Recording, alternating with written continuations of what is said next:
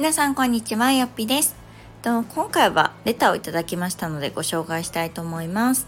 よっぴさんこんにちは。いつも楽しく聞いています。ラジオが始まった初期の頃1日のタイムスケジュールを紹介していただけましたが上のお子様が小学生になってどう変わったのか教えていただきたいです。かっこ特に朝。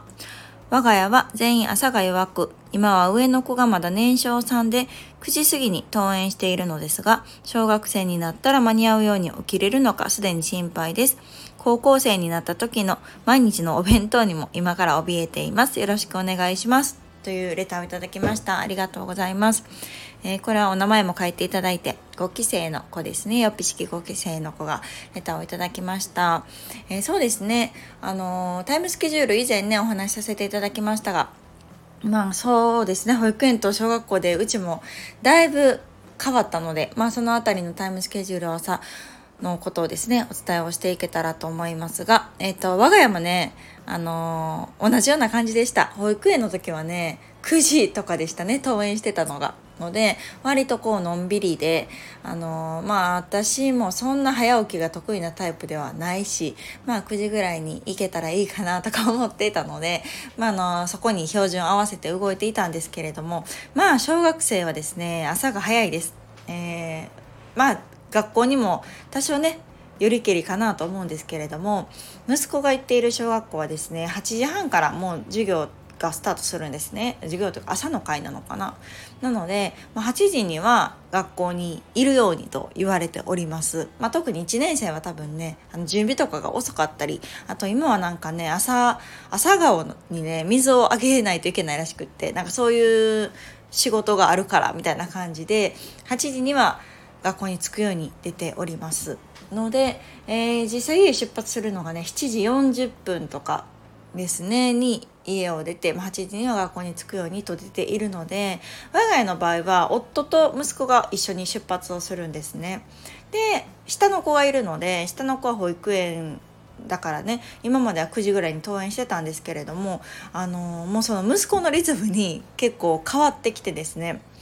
えー、我が家も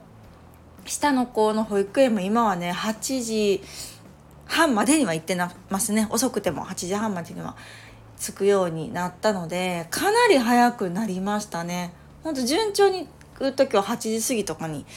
うん、行ってたり家はね出たりもするので今までより1時間近く前倒しになっています。で息子の場合はま7時40分に出発するのでもう7時半にはもう全て終わっとこうっていう流れであの逆算をしてましてなのでねいつも6時45分に起きてますね、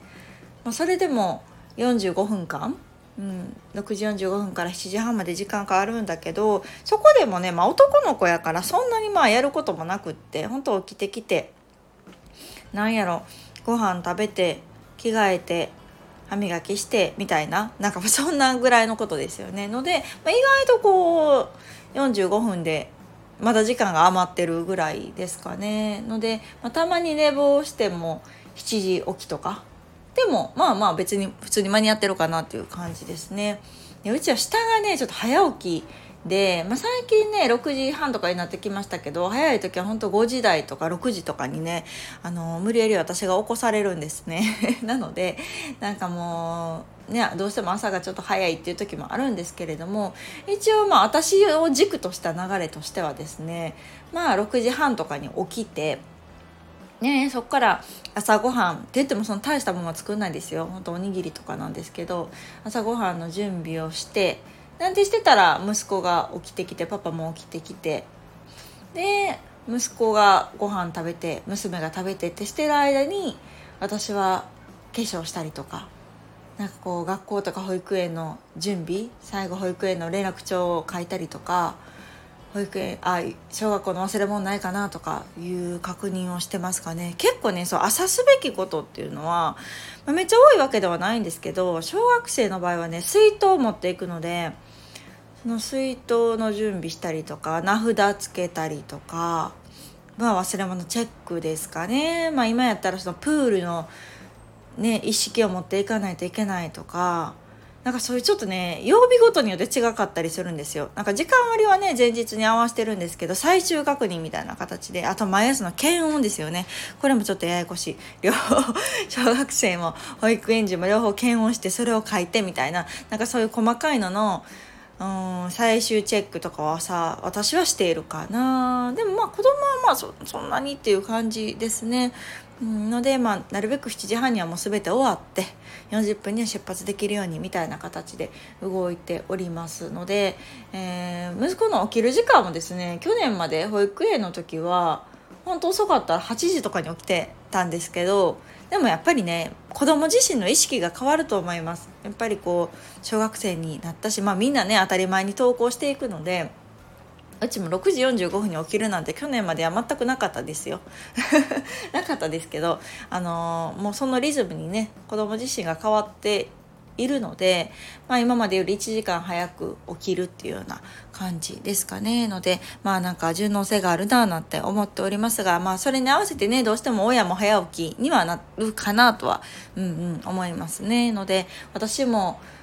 うん、去年までは7時7時半とかに起きてる時もありましたけどまあさすがに今はないですね。今7時遅くても7時には起きてます。うん。なのでまあまあ上の子をとりあえず出せば、まあ、下の保育園はね、まあ、最悪ちょっと遅くてもまあいっかみたいな感じであの進めてますがうん。まあそんな感じかな、まあ、朝は特にねなんかバタバタしがちかなと思いますが、まあ、子どもたちがね朝早く行ってくれれば割とまあこちらの余裕も出てくるっていうところは、うん、あるかなとは思ってますね。で高校生になった時の毎日のお弁当ね